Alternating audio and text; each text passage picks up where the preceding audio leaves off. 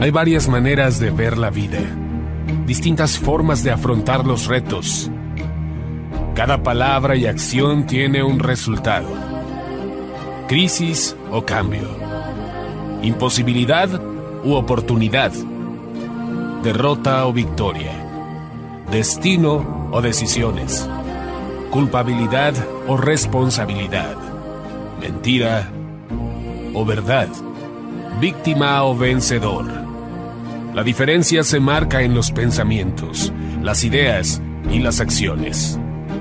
Esto es Mensajes de Victoria con Marco Tulio Carrascosa.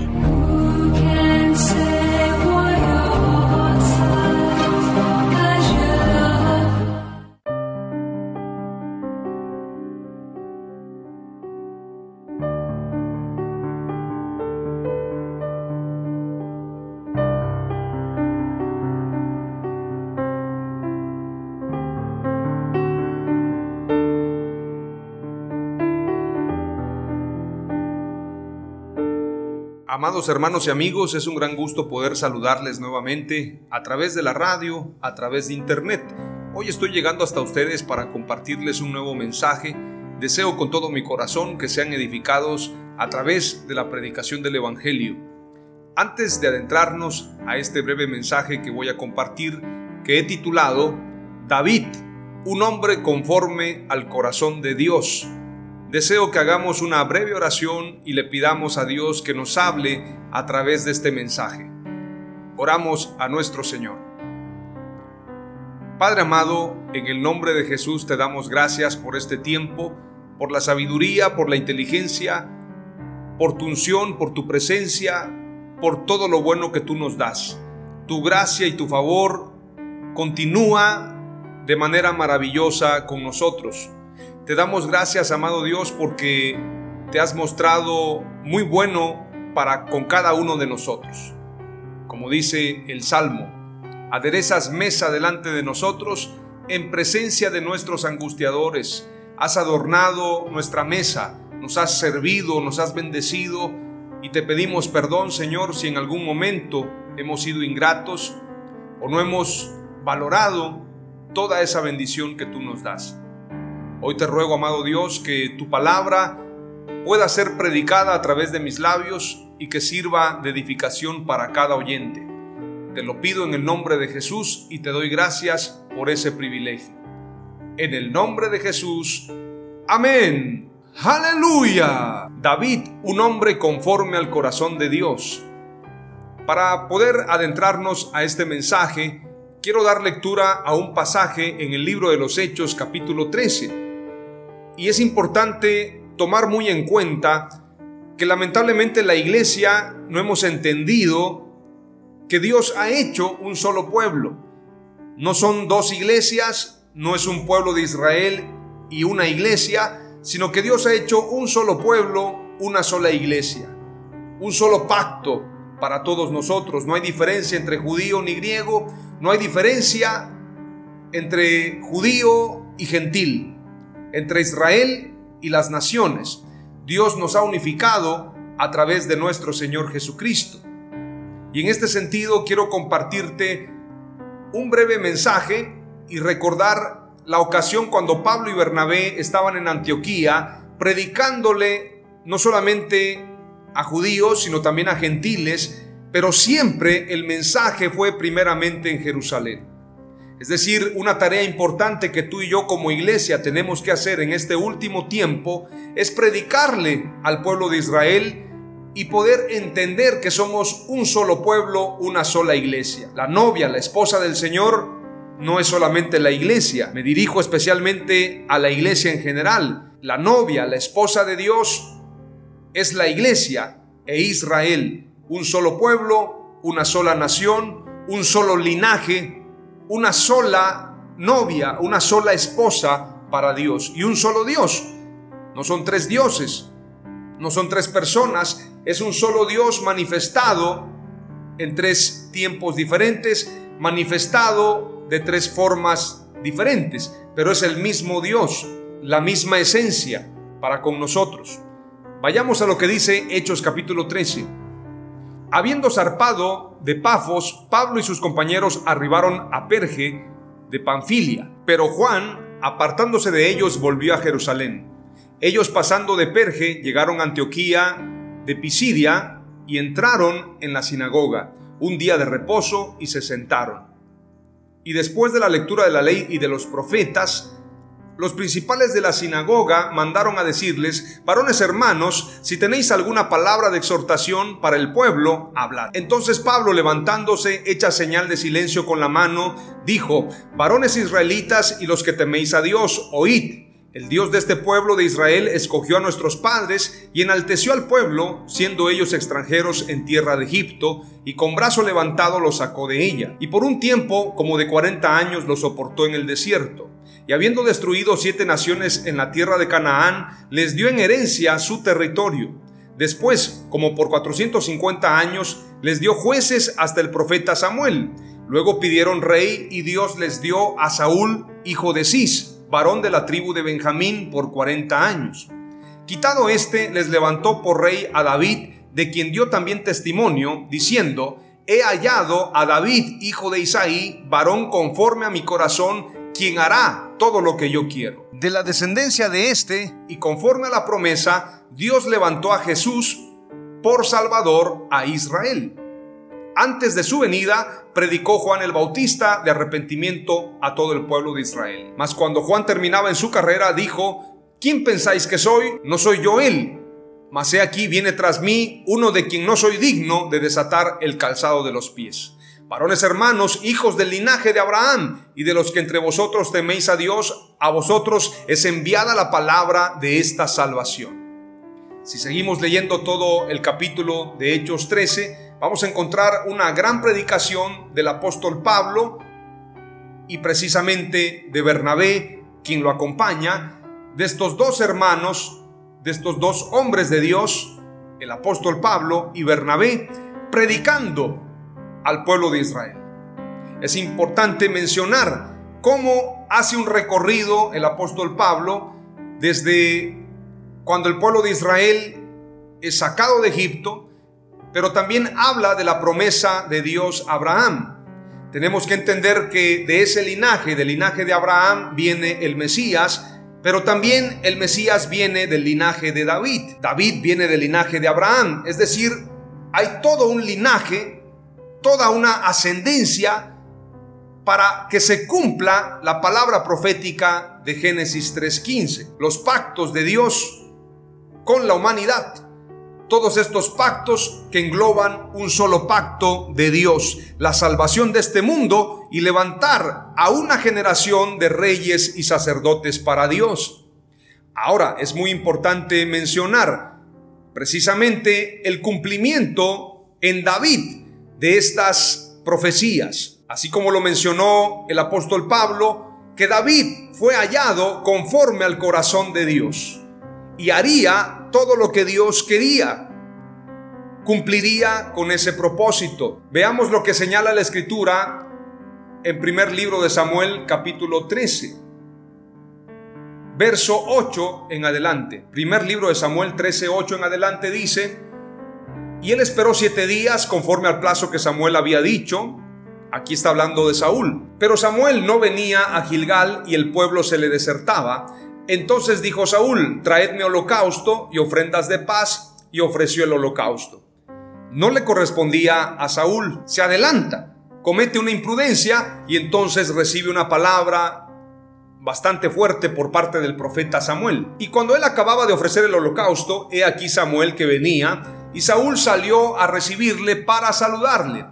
Entonces Samuel dijo, ¿qué has hecho? Y Saúl respondió, porque vi que el pueblo se me desertaba y que tú no venías dentro del plazo señalado y que los filisteos estaban reunidos en Migmas, me dije, ahora descenderán los filisteos contra mí a Gilgal y yo no me he implorado el favor de Jehová. Me esforcé pues y ofrecí holocausto. Veamos con detenimiento este pasaje, porque muchas veces queriendo hacer una buena acción podemos ofender a Dios. No era Saúl quien debía ofrecer este holocausto, sino Samuel el profeta. Verso 13. Entonces Samuel dijo a Saúl, locamente has hecho. no guardaste el mandamiento de Jehová tu Dios que él te había ordenado, pues ahora Jehová hubiera confirmado tu reino sobre Israel para siempre. Mas ahora tu reino no será duradero, Jehová se ha buscado un varón conforme a su corazón, al cual Jehová ha designado para que sea príncipe sobre su pueblo, por cuanto tú no has guardado lo que Jehová te mandó. Qué impresionante. Pero no se queda ahí. En el capítulo 15 del primer libro de Samuel hay otro momento donde Saúl comete otro grave error en perdonar la vida a Agag, rey de Amalek. Veamos lo que dice el verso 19. ¿Por qué pues no has oído la voz de Jehová, sino que vuelto al botín has hecho lo malo ante los ojos de Jehová? Y Saúl respondió a Samuel, antes bien he obedecido la voz de Jehová y fui a la misión que Jehová me envió, y he traído a Agag, rey de Amalek, y he destruido a los amalecitas. Mas el pueblo tomó del botín ovejas y vacas, las primicias del anatema, para ofrecer sacrificios a Jehová tu Dios en Gilgal. Y Samuel dijo, ¿se complace Jehová tanto en los holocaustos y víctimas como en que se obedezca a las palabras de Jehová? Ciertamente el obedecer es mejor que los sacrificios y el prestar atención que la grosura de los carneros. Porque como pecado de adivinación es la rebelión y como ídolos e idolatría la obstinación. Por cuanto tú desechaste la palabra de Jehová, Él también te ha desechado para que no seas rey. Esa palabra es muy fuerte. Y el error de Saúl fue ofrecer sacrificios antes que llegara el profeta. Y el otro error, perdonar la vida del rey Agag.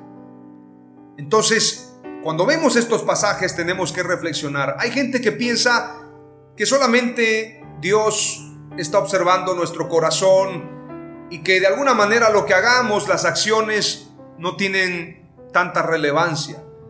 Las acciones pueden marcar nuestra vida espiritual de una manera muy fuerte.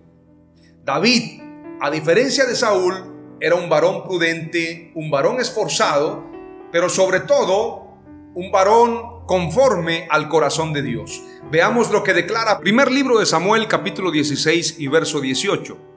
Entonces uno de los criados respondió diciendo, He aquí yo he visto a un hijo de Isaí de Belén que sabe tocar y es valiente y vigoroso, hombre de guerra, prudente en sus palabras y hermoso, y Jehová está con él. Escuche la descripción. Dice la escritura, que sabe tocar que es valiente y vigoroso y hombre de guerra, prudente en sus palabras y hermoso, y Jehová está con él. Eso marcó la diferencia.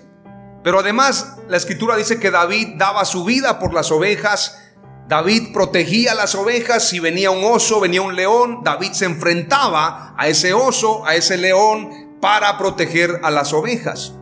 Jesús declaró, el buen pastor su vida da por las ovejas quiero mostrarte en base a estos pasajes por qué David es conforme al corazón de Dios. Vayamos rápidamente a lo que dice también segundo de Samuel capítulo 7 y verso 8. Declara la escritura. Ahora pues así dirás a mi siervo David, así dice el Señor de los ejércitos, yo te tomé del pastizal de seguir las ovejas para que fueras príncipe sobre mi pueblo Israel. David, así como daba su vida por las ovejas, cuando observa que un gigante llamado Goliat está menospreciando al pueblo de Israel, está avergonzando al pueblo de Dios, David tiene ese celo de Dios, ese amor en su corazón, esa pasión, y entonces pide enfrentarse a Goliat. ¿Por qué? Porque David era conforme al corazón de Dios. Cuando tú eres conforme al corazón de Dios, no te puedes gozar en la injusticia, no puedes permitir que los pobres sean asolados. No puedes permitir la injusticia. No puedes permitir el atropello. Recordemos que David también instituyó el derecho en Israel. Que hubiese justicia, que hubiese paz. Esto nos habla de un reino que tiene que ver con el reino del Mesías. Un reino de paz universal Veamos lo que dice primero de Crónicas 17:7. Ahora pues así dirás a mi siervo David, así dice el Señor de los ejércitos, yo te tomé del pastizal de seguir las ovejas para que fueras príncipe sobre mi pueblo Israel. Segundo de Samuel 7:8 hace concordancia con primero de Crónicas 17:7. Salmo 78, verso 68 en adelante dice: Sino que escogió la tribu de Judá, el monte de Sión al cual amó, edificó su santuario a manera de eminencia, como la tierra que cimentó para siempre. Eligió a David su siervo y lo tomó de las majadas de las ovejas. De tras las paridas lo trajo para que apacentase a Jacob su pueblo y a Israel su heredad. Y los apacentó conforme a la integridad de su corazón, los pastoreó con la pericia de sus manos. Esto nos habla del corazón de Dios para Israel. Los apacentó conforme a la integridad de su corazón. No solamente dio su vida por las ovejas, sino que también la escritura dice que los apacentó conforme a la integridad, conforme a la justicia, y los pastoreó con pericia. Con la pericia de sus manos nos habla de dedicación, de esfuerzo. Cuando Jesús le dice al apóstol Pedro, apacienta mis ovejas, está hablando del llamado de los hombres que son conforme al corazón de Dios, de los buenos pastores, de los que dan su vida por las ovejas.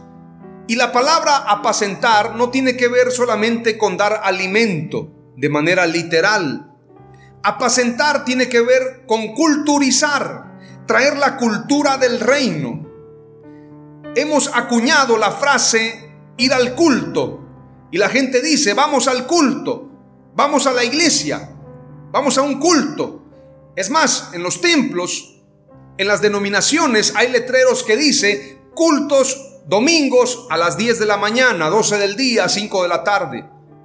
Tenemos que entender que los reformadores pusieron de moda la palabra ir al culto, esta frase para convocar a la congregación a reunirse, porque ir al culto se refiere a que vayamos a recibir cultura.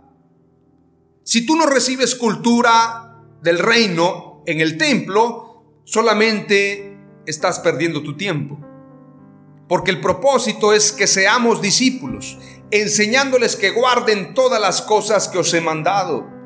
Entonces tenemos que recibir la cultura del reino y de eso se trata apacentar a las ovejas. Y de eso se trata ser conforme al corazón de Dios. No ser un pastor asalariado que solamente es pastor por los beneficios, por amor a las ganancias, sino que verdaderamente entreguemos nuestra vida por las ovejas, como lo hacía Jesús. Jeremías 3:15 declara, y os daré pastores según mi corazón, que os apacienten con ciencia y con inteligencia. Algo que sucedió en la reforma fue un alumbramiento, un renacimiento. Esto representa un antes y un después. Max Weber declara en su tesis, hablando de la ética protestante.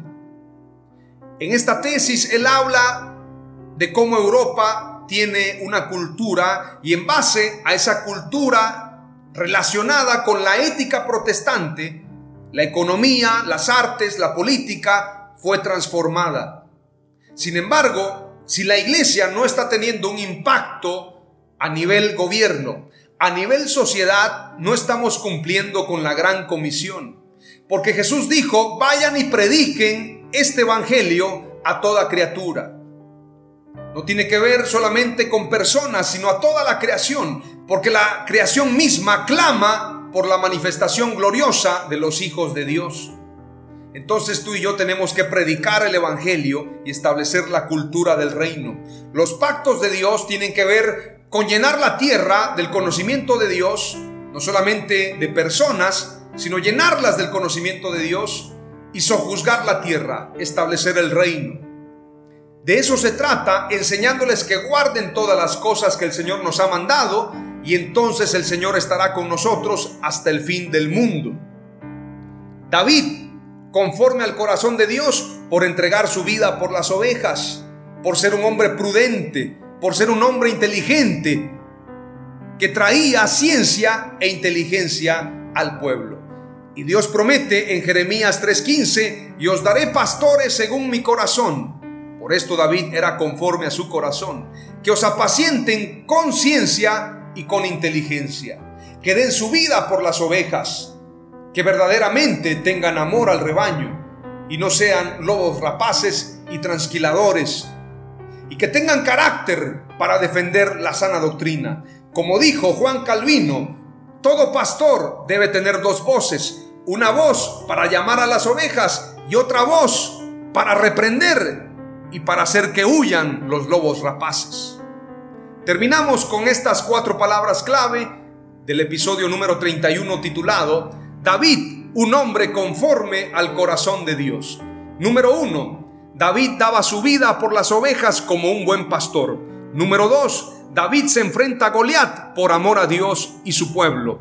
Número 3. David era prudente y valiente y Dios estaba con él. Y número 4. Dios levantará pastores conforme a su corazón. Amén. Aleluya.